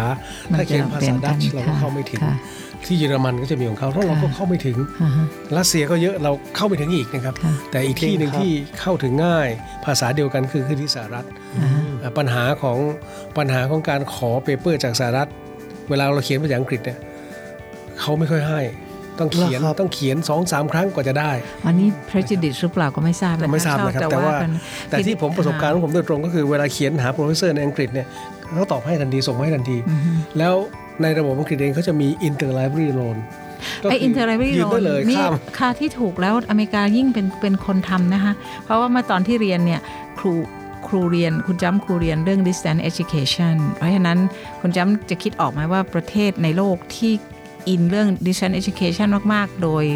โดยสภาพทางภูมิศาสตร์เนี่ยมันก็คือต้องเป็นประเทศใหญ่ๆ ออสเตรเลียคุณจำอ๋อเพราะว่าออสเตรเลียเนี่ยมัน disperse มากมันคือทะเลทรายมันคือใช่ทะเลมันคือทรายใช่ค่ะ เพราะฉะนั้นพอถึงเวลาค้นเอ่อ paper ดีๆเนี่ยมันกลายไปโผล่อยู่ที่ออสเตรเลียก็ต้องขอไปอย่างที่บอกอะค่ะก็คืออครับ interlibrary loan ก็คือขอขอให้ทางมหาวิทยาลัยประสานไปนะคะก็จะได้เอกสารอย่างนั้น แต่ว่าตามความรู้สึกจากประสบการณ์ก็ไม่ได้คิดว่าคนอเมริกันใจแคบนะ เดี๋ยวคนจบอังกฤษจะหาว่าคนอเมริกันใจก็แคบเป็นไปได้ว่า professorซอร์ทางอเมริกาเขายุ่งมากเพราะลูกศิษย์เขาเยอะแต่ที่อังกฤษเนี่ยเอ่อนักเรียนไม่ได้มากมายขนาดนั้น ที่ผมประทับใจอีกที่หนึ่งคือญี่ปุ่น ปรากฏว่าเราไปขอความร่วมมือทางวิชาการจากญี่ปุ่นเนี่ยเร็วมากนะครับโดยมากเขาให้ความร่วมมืออ่าให้ความร่วมมืออย่างดี แล้วเขาจะตื่นเต้นมากว่ามีคนเขียนไปหาเขาจากประเทศอังกฤษนะครับแล้วเขาส่งมาให้ทันทีอืมอืมอาจารย์ผมเนี่ยขอเครื่องยนต์ได้เป็นเครื่องเลยอย่างนั้นเลยเหรอครับหลังจากการคุยกันทางอ่าอีเมลทางจดหมายปุ๊บ บอกอ๋ออยากอยากอยากจะถามมากเลยเดี๋ยวส่งเครื่องยนต์มาให้ ส่งไปเลยครับ ชิปมาให้พร้อมอย่างหมด แล้วผมเนี่ยเป็นคนแกะแล้วก็เอาไปติดตั้งไว้ทดสอบในแลบแล้วก็ก็ก็เป็นประสบการณ์ที่ที่น่าประทับใจว่าในวงการวิชาการเนี่ยจริง ๆแล้วอ่าในสังคมที่เป็นสังคมอุดมความรู้เนี่ยการแลกเปลี่ยนการแบ่งปันการการสสอนกันเนี่ยเป็นเรื่องมาตรฐานอืมเท่าที่อย่างผมอาจารย์ทราบเอ่อ ครูทำรีเสิร์ชเกี่ยวกับเรื่องการต่อเรือเนี่ยเอ่อไม่ว่าจะที่อังกฤษเองหรือแม้กระทั่งไปดึงความรู้มาจากของอเมริกาของเออญี่ปุ่นเนี่ยพอกลับมาเมืองไทยเข้าใจว่าครูก็ได้มีส่วนร่วมในการต่อเรือที่เมืองไทยด้วยใช่ไหมครับ ใช่ครับก็ก็เป็นจริงๆเป็นวัตถุประสงค์หลักในการส่งคนไปเรียน ในครั้งนั้นในยุคนั้นนะครับอ่ว่าค่ะเราต้องการจะพัฒนาการต่อเรือขึ้นในประเทศอือฮึก็ก็มาก็ช่วงนั้นก็เป็นการต่อเรือชุดเรือต่อ 91ลอ๋อำรุ่นท้ายๆแรแล้วกๆเลยนะครับรุ่นลำท้ายๆแล้วแล้วก็ต่อด้วยโครงการต่อเรือชุด 991 ต่อมา แล้วหลังๆมันก็เป็นเรือใหญ่ขึ้นใหญ่ขึ้น จนถึงปัจจุบันเนี่ยผมเชื่อมั่นว่ากองทัพเรือกำลังจะขยเอ่อขยายขีดความสามารถไปต่อถึงเรือฟริเกตได้แล้ว นะครับเรือถึงฟริเกตพร้อมเลยเหรอครับใช่ครับ ถึงพร้อมด้วยองค์บุคคล ถึงพร้อมด้วยประสบการณ์ที่สั่งสมมา ถึงพร้อมด้วยความร่วมมือของอุตสาหกรรมอืมสนับสนุนอืมภายในประเทศค่ะค่ะนะครับก็ก็จะเป็นความเปลี่ยนแปลงครั้งใหญ่ของประเทศทีเดียว ขายดีขายง่าย ขายที่ไหนก็ได้ มาขายของออนไลน์กับ The Icon Group ดีกว่าครับ เรามีระบบสั่งซื้อสินค้าผ่านอีคอมเมิร์ซ100%เชื่อมต่อระบบธุรกรรมผ่าน K-Bank สำนักงานใหญ่ และระบบ Line Notify แจ้งเตือนการสั่งสินค้า ออเดอร์เข้า เงินเข้า แจ้งเตือนทันที ทำงานที่ไหนก็ได้แค่มีมือถือเครื่องเดียว ที่ The Icon เรื่องงาน เรื่องเที่ยว เรื่องเดียวกัน สนใจทักไลน์มาที่ไลน์ at aoi 555หรือโทรมาที่ 092 466 6055 092 466 6055 โทรเลยอ่าประเทศแรกที่ใช้ การต่อเรือเป็นหัวรถจักรในการพัฒนาประเทศเนี่ยคือญี่ปุ่นค่ะถัดญี่ปุ่นคือเกาหลีอืมถัดจากเกาหลีคือสิงคโปร์อืมฮึถัดจากสิงคโปร์คือจีนอืมฮึถัดจากจีนตอนนี้เวียดนาม อินโดนีเซียมาหมดแล้วนะอุตสาหกรรมประเทศต่ไทอยเราเรืออยู่เนี่ยที่เดิเป็มนตัวผลักดันครับประเทศไทยเราอยู่ที่เดิมอยู่แต่ค่ะผมหวังว่าอือฮะในยุคนี้แหละครับ เราจะเริ่มเห็นความเปลี่ยนแปลงอันนั้นว่า เราเริ่มหยิบยกเอาอุตสาหกรรมหนักที่เป็นของเรา เป็นกลจักรสำคัญในการขับเคลื่อนประเทศค่ะ เพราะว่าอุตสาหกรรมต่อเรือนี่มันไม่ใช่แค่เรือนะครับ มันได้อะไรใหญ่กว่ามากกว่าเรือนั้นเหรอครับต้องส่งคนไปเรียนเป็นทหารเรือได้มากกว่าความรู้เรื่องเรือนะครับค่ะค่ะให้งบประมาณกองทัพเรือมาซ่อมเรือ รัฐบาลกับสังคมใดได้มากกว่าเรือรบนะครับอืมฮึ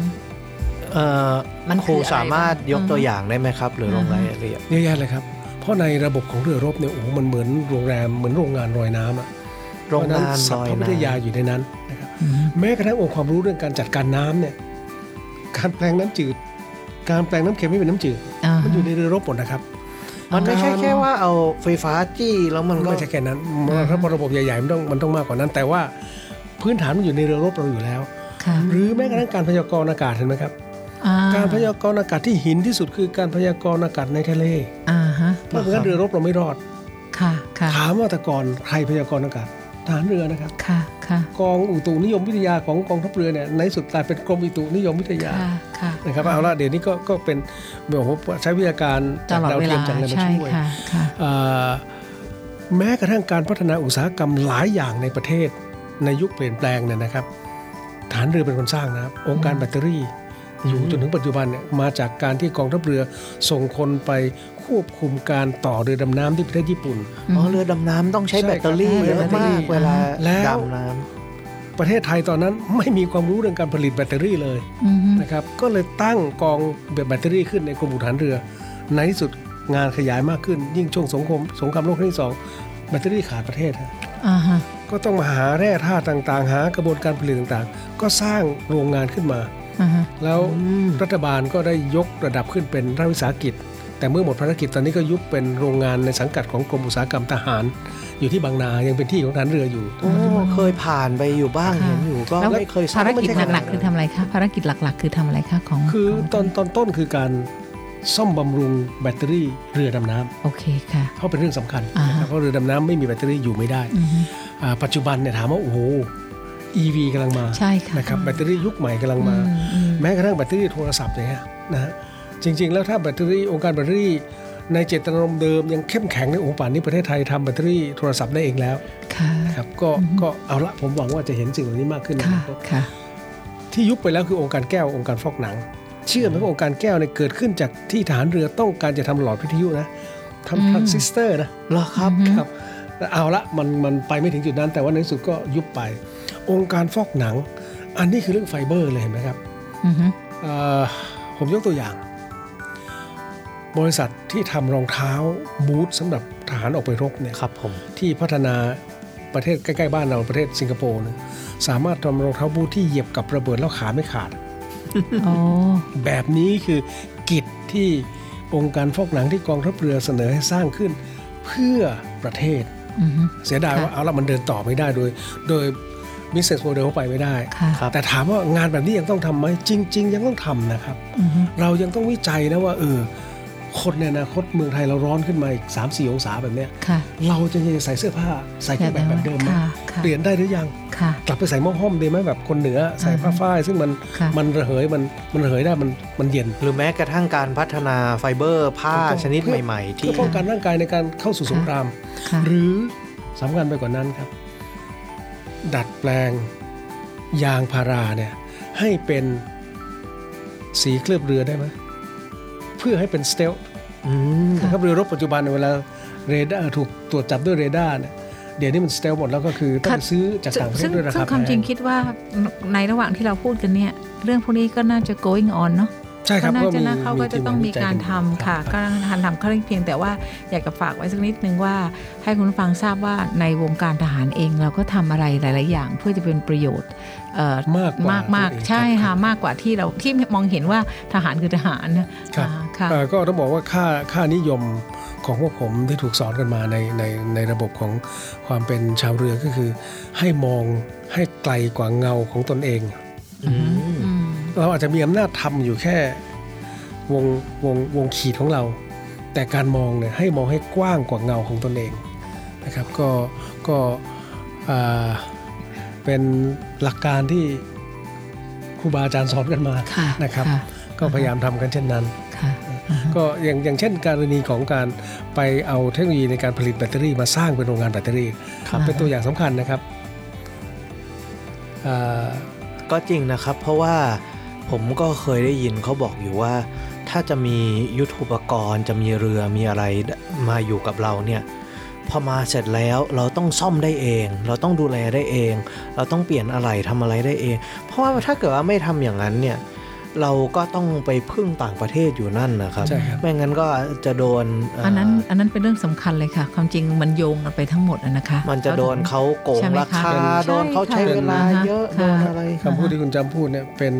คำสอนของพระบิดาของฐานเรือไทยอ่าฮะเป็นคำสอนของกรมหลวงชุมคืพอรเราเขต้องตอุดมศักดิ์นะครับ อยู่ด้วยตัวเองให้ได้ใช่นะครัคะบต้องจากพึ่งพาตัวเองให้ได้อ่าฮะแล้วถามว่าเราพึ่งพาตัวเองให้ได้เนี่ยหลักสำคัญคืออะไร คนนะครับถ้าเกิดเราไม่สามารถสร้างคนไม่สามารถจะสืบทอดเจตนารมณ์คนสำคัญไปกว่านั้นส่งเขาไปเรียนแล้ว รักษาเขาไว้ในระบบไม่ได้ อันนั้นคือเราไม่ได้ทำหน้าที่อ่าก็เป็นหน้าที่ผู้ใหญ่ทุกคนต้องต้องคอยต้องค่ะคอยตระหนัอักนนั้นก็เป็นเรื่องนี้สำคัญนะคะ แล้วก็อย่างที่ผมได้ยินเอ่อผมไปทราบมาว่ามี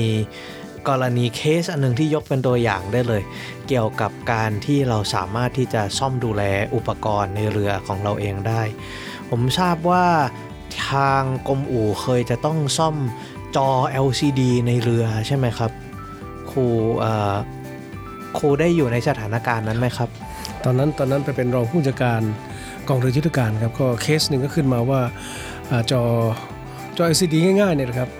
ว่าเวลาเราส่งสั่งต่อเรือจากต่างประเทศ เวลามันชำรุดเนี่ยอือฮึสั่งซื้อมาราคามันโอ้โหแบบรับไม่ได้นะครับครับในเชิงเทคนิคก็บอกว่าอ้าวให้หน่วยเทคนิคไปหาวิธีว่าจะแก้ไขเรื่องนี้เนี่ยในที่สุดก็หาจนได้นะครับว่าทำในประเทศได้ พัฒนาซอฟต์แวร์ขึ้นมารองรับได้อือฮึโดยที่ไม่ต้องไป ไปตามไปกลับไปยังบริษัทผู้ผลิตในต่างประเทศ แล้วเขาก็ไปจ้างคนโน้นคนนี้อีกราคาออกมาแบบอ่าเห็นแล้วจะเป็นลมเนี่ย โดยที่เราใช้บุคลากรของเราเองเนี่ยนะครัคะพอจ้างเองได้เราทำเองเนี่ยประหยัดไปได้สักกี่เท่าคครัรับบว่าเป็นเป็นร้อยเท่านะครับโอ้โหยกตัวอย่างหรือแม้กระทั่งยกตัวอย่างที่มันชัดเจนกว่านั้นก็ได้ อย่างกรณีใบจักรเรืออย่างนี้นะครับใบเอ่อโลหะทั่วไปเนี่ยมันทั่วไปเนี่ยกิโลมันร้อยบาท แปรรูปขั้นต้น ก็อาจจะมาสัก 300 ครับอือฮึแต่เวลาเป็นใบจักรเรือรบเนี่ย มันกิโลละ3,000อือืมมความเก่งของเราก็คือทำอย่างไรให้โลหะกิโลละร้อยไม่ให้เป็นกลยเป็นสามอือฮึค่ะ3,000ทดแทน3,000ที่ต้องนำเข้าอย่างนี้ค่ะค่ะแล้วทำได้เองด้วยทันทีค่ะอันนี้ก็เป็นเป็นต้องบอกว่าเป็นความพยายามของกลุ่มทหารเรือตั้งแต่นับนับตั้งแต่ก่อตั้งร้อยสามสิบห้าปีที่ผ่านมา ก็คือการพัฒนาในสิ่งพวกนี้นะครับ บางเรื่องเราก็ทำสำเร็จ บางเรื่องก็ยังเป็น ongoing ยังเป็นงานที่ยังต้องทำกันต่อค่ะนะครับก็ก็เลยอยากจะถามเอาเอาเป็นว่ายังไม่ทันทิ้งช่วงเวลาสักเท่าไหร่ คือช่วงนี้ซึ่งความจริงเป็นมาหลายหลายปีแล้วเหมือนกันใช่ไหมคะ คือเกี่ยวกับเรื่องที่เรามีปัญหาน้ำท่วม แล้วก็ทราบว่ากองทัพเรือมีบทบาทเข้าไปช่วยทำเรื่องเรือผลักดันน้ำอะค่ะก็ก็ย้อนกลับไปตอนปี 38 นะครับ38 39เนี่ยเกิดน้ำท่วมใหญ่ในกรุงเทพนะครับอืมแล้วก็มีกระแสรับสั่ง ให้ผู้บัญชาการถึงผู้บัญชาการฐานเรือให้กองทัพเรือเนี่ยเอาเรืออ่าเอาเรือสะเทินน้ำสะเทินบกครับเอายานเอายานสะเทินน้ำสะเทินบกของหน่วยบัญชาการนาวิกโยธิน แล้วก็เรือตรวจการตามลำน้ำโขงซึ่งขับเคลื่อนด้วยวอเตอร์เจ็ตทั้งทั้งทั้งสองชนิดนะครับครับผมไปวางตามจุดที่น้ำเป็นคอขวดของน้ำอือฮึกระแสรับสั่งจากในหลวงรัชกาลที่ 9 นะครับอือฮึ แล้วไปดำเนินการในปีนั้นแล้วได้ผลดีมากอืมติดอยู่นิดเดียวว่าเรืออ่ายานรบของเราเนี่ยใหญ่เสียงดังโอเคเพราะเราสร้างไว้รบนะครับเสียงดังใหญ่เปลืองน้ำมันเข้าพื้นที่ก็ทุลักทุเลค่ะอ่าในปี 2541 ถ้าภาษาภาษาฐานเรือต้องบอก2541 นะครับค่ะสองปีถัดมานะครับพระราชทานพระราชทรัพย์ส่วนพระองค์มา ให้กองทัพเรือลองไปทำดู ว่า ทำให้ขนได้ง่ายขึ้นทำให้เบาลง ใช้วัสดุอุปกรณ์ที่กองทัพเรือผลิตเองได้หรือไม่อืมต้นทุนจะเป็นอย่างไรอืมนะครับอืมนั่นคือก็ทำวิจัยใหม่เลยทำวิจัยครับก็ทำวิจัยโดยโดยใช้หลักการที่พระราชทานมาให้ว่าให้ใช้ water jet อ่าฮะก็คือหลักการตามหลักของ water jet อันนี้เนี่ยมันเป็นยังไงเหรอครับแล้วพอไปใช้มันพยายามที่จะทำอะไรกับน้ำที่ water jet คล้ายๆปั๊มอะ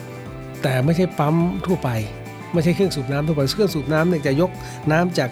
ที่ที่หนึ่งต่ำลงไปสู่ที่สูงอืมขึ้นไปสู่ที่สูงอืมความเร็วไม่ได้อืมแต่เวลาเราเวลาน้ำท่วมเนี่ยต้องการเร่งน้ำให้ไหลเร็วอืมน้ำท่วมจะท่วมตามคอขวดนะครับ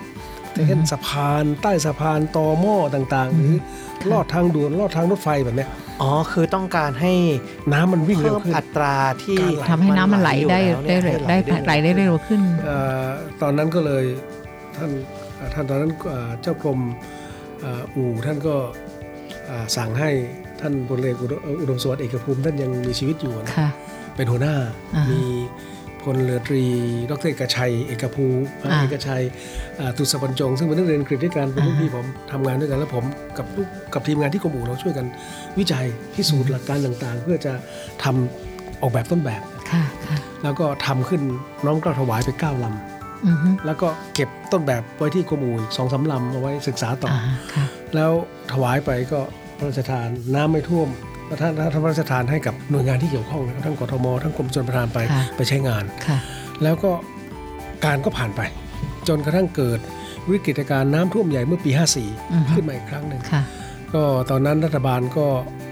หาสรรพกำลังละอือฮึว่าน้ำมาถึงรังสิตแล้วเนี่ยเรือ เครื่องเร่งน้ำตอนนั้นเรื่องเรื่องเครื่องเร่งน้ำหรือเรือผลักดันน้ำหลังๆอยู่ที่ไหน ก็ตอนนั้นนาวาเอกสมัครเอ่อพลเรือสมัครปูรโนท่านอยู่ที่ป้อมพระจุลอือฮึก็โทรมาหาผมตอนนั้นก็ได้รับแต่งตั้งจากทางรัฐบาลให้ไปช่วยเรื่องระบายน้ำอยู่แล้วอืมระบายน้ำในพื้นที่ฉุกเฉินเนี่ยนะก็คุยกันบอกว่าพี่เรือเก่ามันเหลืออยู่สองลำเนี่ยพี่ฟื้นได้ไหมอืมถ้าบอกฟื้นได้อือฮึ ก็ใช้เวลาไม่กี่วันฟื้นขึ้นมาได้กับไอ้ที่เอามาเป็นต้นแบบที่ว่าต้นแบบนั่นนะนะครับแล้วค่ะก็เราก็ออกแบบใหม่อืมรัฐบาลก็ให้งบมาอือฮึแล้วเราระดมสรรพกำลังจากเรือทุกชนิดบรรดามีที่เป็น water jet เนี่ยอือฮึมาได้ทั้งหมด 37 ลำครับอือฮึเอามาช่วยระบายน้ำตามจุดต่างๆที่เป็นคอขวด จนทำให้น้ำไม่เข้ากรุงเทพอะอ่าก็คือเอาไปทำที่รังสิตไปทำที่ทางทางฝั่งอ่าพุทธมณฑลเพื่อ เบี่ยงน้ำออกไปค่ะค่ะแล้วก็บางที่บางที่ที่เป็นจุดวิกฤตของกรุงเทพเช่นคลองบางเขน คลองบางเขนเนี่ยนะครับ เพราะว่าไม่งั้นน้ำจะเข้าเข้ามาข้างในเข้าใจกลางกรุงเทพก็ระระบายน้ำออกไปอ่าแม่น้ำเจ้าพระยาได้ หลักการสำคัญอยู่ตรงนี้เองครับว่า เวลาน้ำมาเข้าคิวกันเนี่ยน้ำเข้าคิวบนรถติดด่านทางด่วนไม่เป็นครับน้ำก็จะยกตัวสูงขึ้นเรื่อยๆ จนท่วมอืมวิธีก็คือเราเอา Easy Pass ไปติดอือฮึเอา Water Jet ไปใส่อือฮึ เร่งความเร็วน้ำใน Water Jet เนี่ยความเร็วน้ำ60 กิโลเมตรต่อชั่วโมงอ๋อเพราะฉะนั้นอ่าเวลามีผู้นำวิ่งด้วยความเร็ว 60 เนี่ยน้ำที่อยู่ข้างๆข้างๆวิ่งตามหมก็ดจะนะครับตามไปอ๋อมันก็จะสามารตาถมหลัที่กจะเบอร์ระนูบายลี่อเคอกชันไปเรียนฟิสิกส์มาครับจะรู้เบอร์นู Bernoulli ลี่เคชันใช่ตามหลักเบอร์นูลี่เคชันเลย แล้วเราไปทำที่คอขวดอ่าฮะนะครับไม่ได้ไปทำที่เปิดๆนะครับ ต้องไปที่คอขวดอือฮึแล้วก็ใส่กำลังเข้าไปเพียงพอที่จะเร่งมวลน้ำให้ความเร็วเพิ่มขึ้น 3-4 เท่าอือฮึ เพราะฉะนั้นความสูงที่ขึ้นเนยมันจะลดรวบทันทีอือฮึนะครับก็ก็เป็นประสบการณ์อันหนึ่งที่บอกว่าเอ่อคุยกับฐานเรือเนี่ยจะได้มากกว่าเรือรบใช่ค่ะเราได้เรือผลักดันน้ำขึ้นมา ตอนนี้ใครจะไปนึกว่าเทคโนโลยีอันนี้มันจะมีที่กำเนิดมาจากเอ่อเรือของทหารเรือนะครับค่ะค่ะมันเหมือนฟังแล้วมันเหมือนที่เอ่อบางครั้งเขาบอกว่าโครงการเอ่อ พวก Space โปรแกรมอะไรของอเมริกาเนี่ย มันทำให้เกิดเทฟลอน มันทำให้เกิดพวกเอ่อเครื่องแม้กระทั่งอินเทอร์เน็ตะไต่ออะไรอินเทอร์เน็ตใช่ฮะ DARPA มาจาก DARPA ค่ะครับกระทรวงหน่วยวิจัยของกระทรวงกลาโหมสหรัฐ ค่ะคือค่ะพลิกกลายเป็นเทคโนโลยีที่ประชาชนเอ่อได้ใช้คนทั่วไปเราก็ได้ได้ใช้ใช้ประโยชน์ในค่ะกรณีเนี้ยผมว่ามันคล้ายๆกันเลยนะครับว่าอ่าฮะ water jet ของเรือทหารเนี่ยเอามาเปลี่ยนกลายเป็นอะไรที่สามารถช่วยบรรเทาน้ำท่วมได้นะครับค่ะแล้วจริงๆ แล้วช่วยสูบน้ำได้ด้วยนะครับด้วยด้วยความเร็วสูงต่างๆเนี่ยเราเราค่ะตอนนี้เราผลิตเองได้หมดแล้วก็ก็อืมก็หวังว่าในอนาคตเนี่ยการทำงานร่วมกับภาคเอกชนก็จะทำให้อุตสาหกรรมเหล่านี้เกิดขึ้นในประเทศ มันทำให้เป็นอนาคตที่น่าตื่นเต้นนะครับ ถ้ามีอุตสาหกรรมอันป้องนี้กันะนคุณประจเทศำคือเนี่ยครูได้คุยนอกรอบมาได้ทราบเกี่ยวกับเรื่องราคาด้วยเพราะจริงๆ แล้วเรือผลักดันน้ำในลักษณะเนี้ยของต่างประเทศเขาก็มีขายถูกไหมคะ แล้วลองเทียบว่าที่กองทัพเรือเราสร้างเองเนี่ยราคาเนี่ยมันต่างกันมากเลยนะคะ กับที่เราต้องสั่งเข้ามาใช่ไหมคะ ก็อ่าฮะหลักสิบเท่า สิบเท่าโอ้ต้นทุนเอาเรื่องต้นทุนนะครับ ต้นทุนอ่าสำคัญของเราที่จะสร้างก็คือเราต้องไปซื้อเครื่องยนต์เท่านั้นเองเครื่องยนต์เราผลิตเองยังไม่ได้ในขณะนี้นะครับเครื่องยนต์300แรงม้าเครื่องยนต์รถบรรทุกอะก็ก็ประเทศไทยยังไม่มีใครผลิตนะครับ แต่ว่าอ่าที่เหลือเนี่ยเวลาเราต้องซื้อจากต่างประเทศราคามันก็ขึ้นไปตามตามข้อจำกัดของเทคโนโลยีอืมก็ก็ต้องก็ต้องบอกว่าถึงวันนี้กรมอุทหารเรือก็ยังทำหน้าที่ ออกแบบสร้างพวกนี้ได้อยู่อืมค่ะค่ะหนักไปกว่านั้น วันนี้ก็ยังสูบน้ำอยู่เลยครับ แถวใช่ไหมคะแถวแม่น้ำท่าจีนใช่ไหมเพราะว่าคะน้อ่าฮะำอ่า ยังเอ่อท่วมสวนส้มโอกันอยู่เดี๋ยวส้มโอจะตายกันหมดนะครับ ก็อ่าฮะก็ไปช่วยกันระบายน้ำที่นั่นครับผมได้กองทัพได้ยินว่าเรือส่งไปได้ยินว่าแม้กระทั่งแบบ PM 2.5 อะไรนี้เราก็มีโครงการที่ทำไหมอันคะนั้นเป็นนวัตกรรมครับก็เป็นเป็นงานของมูลที่ราชประชานุเคราะห์ซึ่งอือฮึท่านองคมนตรีท่านท่านขอให้ทางกองทัพเรือส่งนักวิชาการเข้าไปช่วย แต่ก็แปลว่าเราก็เอานักเรียนที่เรียนจบมาหรือใช่ครับนะใช่ไหมทั้งคะทั้งในและเข้ต่างประเทศไปช่วยอ่าฮะท่านนะครับค่ะไปช่วยกลายเป็นว่ากองทัพเรือก็เป็นแหล่งรวมผู้มีความรู้ที่หนึ่งเลยนะครับ ที่เอ่อหน่วยงานราชการอื่นๆเอ่อสามารถที่จะมาขอรับการสนับสนุนดึงไปช่วยเหลืออะไรได้เนี่ยโดยโดยหลักการที่ว่ามาจากการพึ่งพาตนเองนะครับอ่าฮะแล้วก็มองไกลกว่าเงาของตนด้วยนะครับอย่างอย่างตอนเกิดกรณีไวรัสโคโรนากับเรื่องการกำจัดฝุ่นนะครับ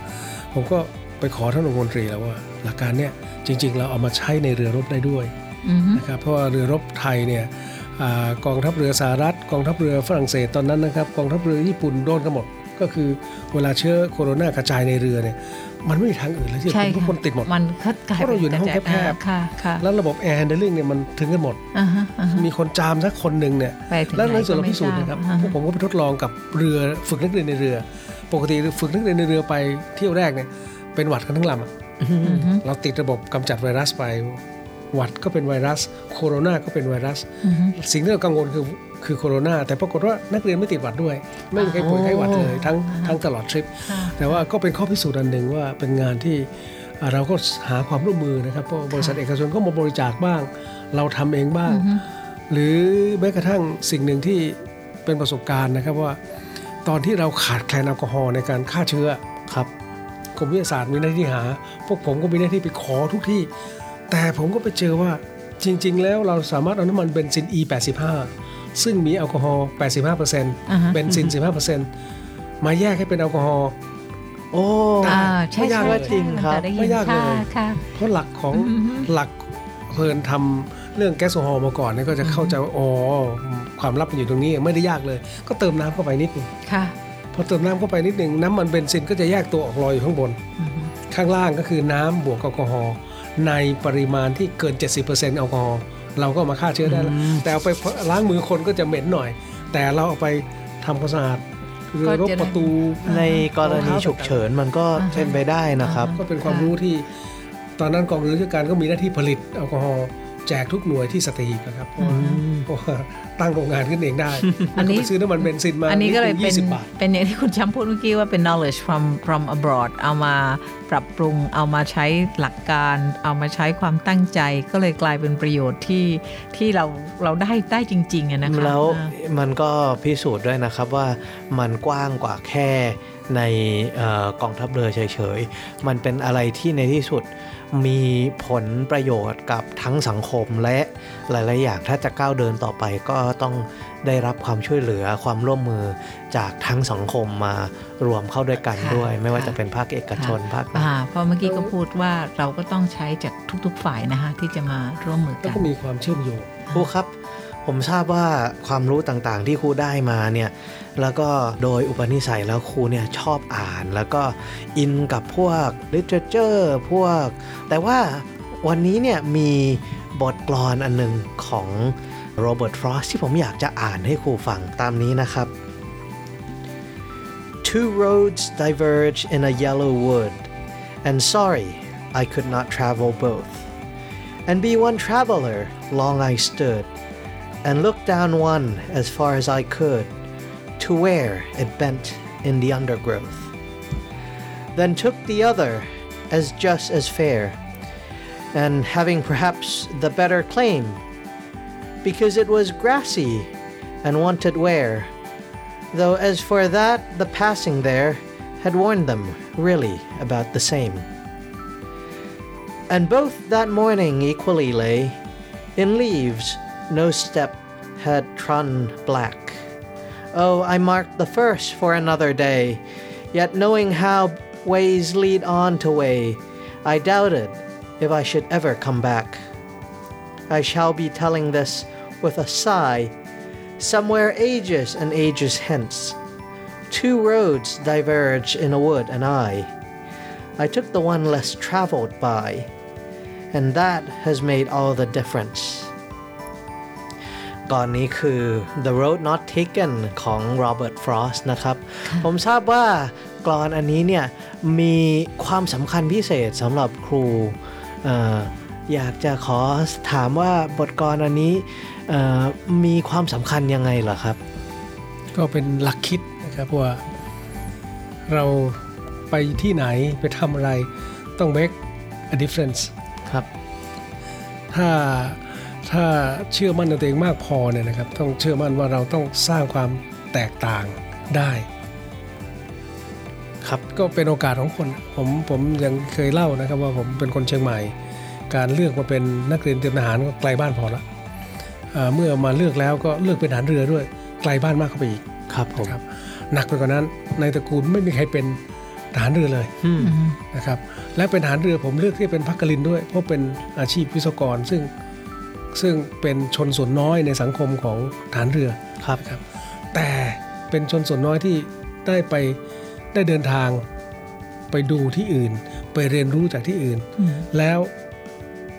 มาวัดกันว่าตอนเกษียณเราได้ทำอะไรอืมสร้างความแตกต่าง สร้างผลงานให้กับสังคมได้บ้าง ผมเคยมีผู้ใหญ่หลายคนว่า สมัยเธอไปเป็นพักกลินทำไมบอกครูครับ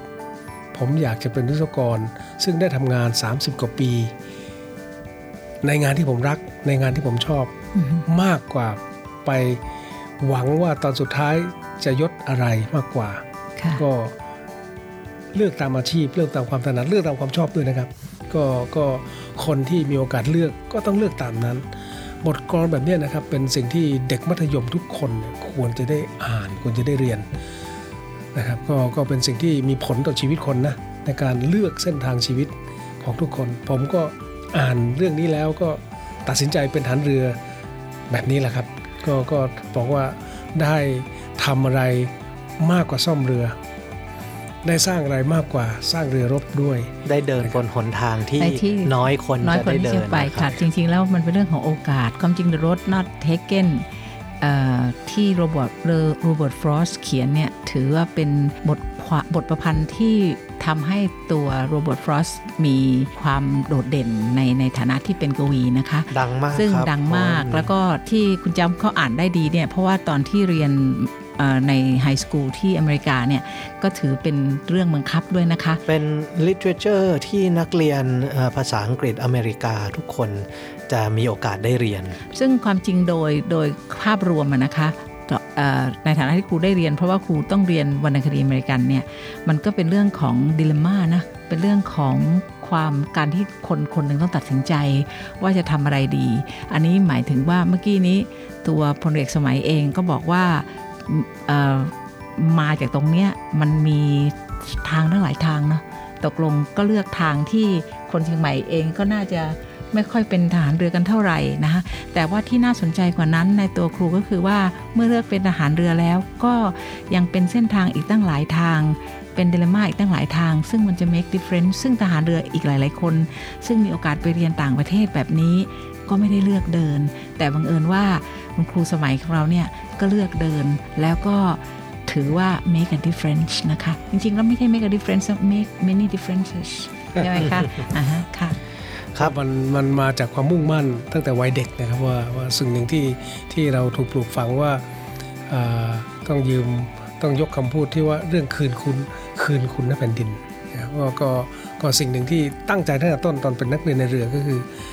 ทุกอย่างที่มีทุกอย่างที่เป็นทุกอย่างที่ได้เรียนเนี่ยกองทัพเรือมอบให้ก็กลับมาก็ต้องมาทำงานให้กับกองทัพเรือแล้วก็ make the difference วันนี้เราก็ได้ฟังเรื่องเล่าจากชีวิตของครูสมัย แล้วก็เรื่องเล่าจากการไปเรียนที่ประเทศอังกฤษของทั้งตัวครู แล้วก็ของหลาย ๆ คนที่ในที่สุดก็ได้กลับมาช่วยเหลือกองทัพเรือค่ะแล้วก็มากมายความรู้เลยนะครับความรู้ที่ได้มาทั้งหลายแหล่ก็ได้เอามาทำประโยชน์นะคะก็คงจะพูดทิ้งเอาไว้ว่าเอ่อ คงจะเห็นว่าเอ่อแขกรับเชิญวันเนี้ยเป็นแขกรับเชิญที่คุยสนุก แล้วก็มีเรื่องน่าติดตามเยอะแยะนะคะ เราก็คงจะหวังว่าในอนาคตก็คงจะได้มีโอกาสเชิญใช่มาครับแล้วก็วันหลัมางเราคุยคงในได้เรื่องเมื่อกี้นี่คุยที่ติดค้างไว้เกี่ยวกับเรื่องตัวผู้ใหญ่ในกองทัพเรือซึ่งไปเรียนโรงเรียนในเรือนนักเรียนในเรือนะคะเจ็ดท่านแรกใช่ไหมครับอ่าอันนี้ผมอยากทราบมากเลยว่าค่ะแต่ละคนก็ไปอคยู่งไหนจะหาโอกาสในข้างหน้านะคะแล้วก็คิดว่าคุณผู้ฟังก็คงจะสนใจมากเท่า ๆกับ คุณจำแล้วก็ครูนะคะแต่ในวันนี้เวลาของเราก็หมดลงแล้วนะครับ เพราะฉะนั้นก็ต้องขอลาท่านผู้ฟังไปก่อนนะครับค่ะวันนี้ก็ขอขอบคุณครูสมัย แล้วก็ขอสวัสดีในเวลาโอกาสนี้ด้วยนะครับค่ะขอบคุณมากๆเลยค่ะ สวัสดีครับทุกท่านครับค่ะสวัสดีค่ะ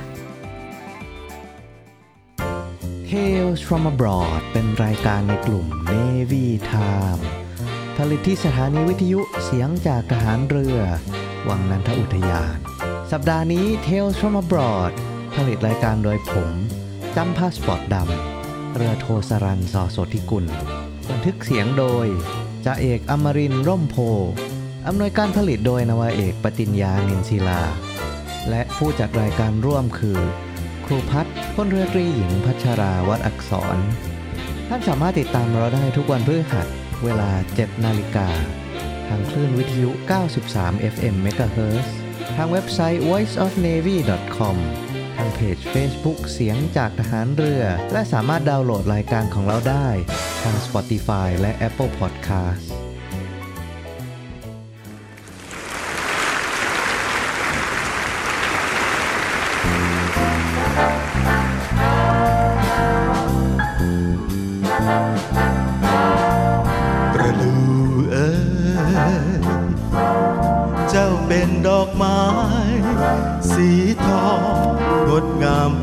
ใส กลิ่นอวนยวนใจ ออกดอกสวยเราใจให้นิยม เมื่อได้ชม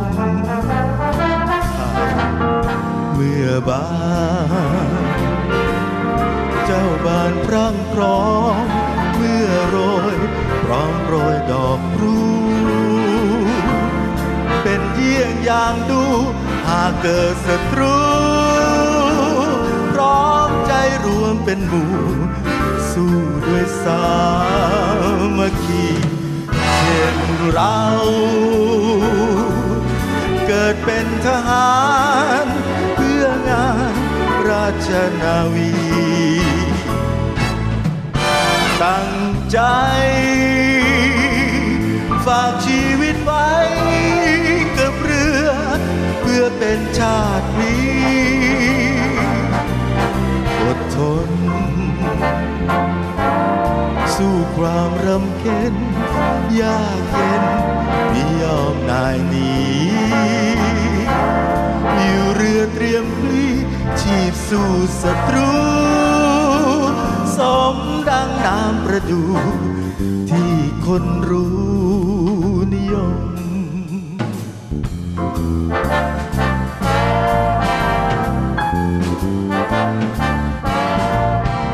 Somewhere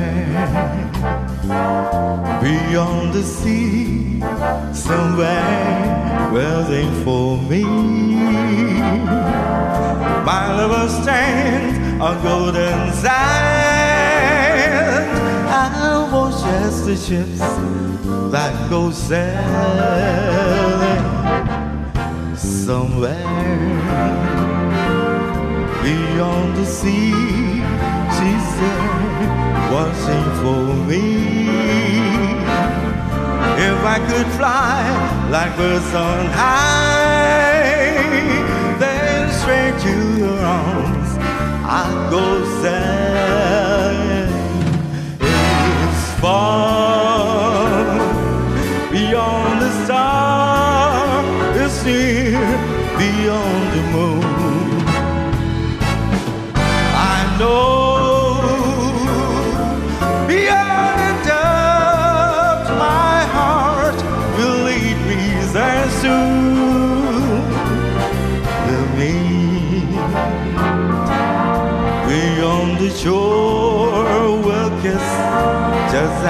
before.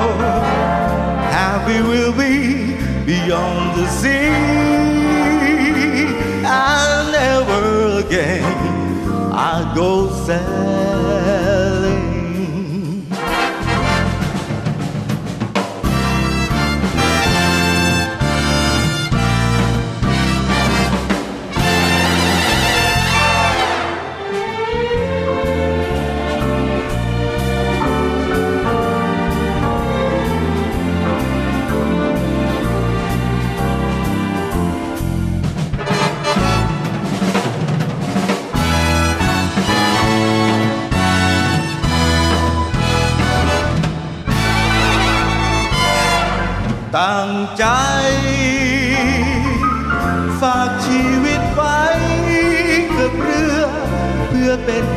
ชาติพลี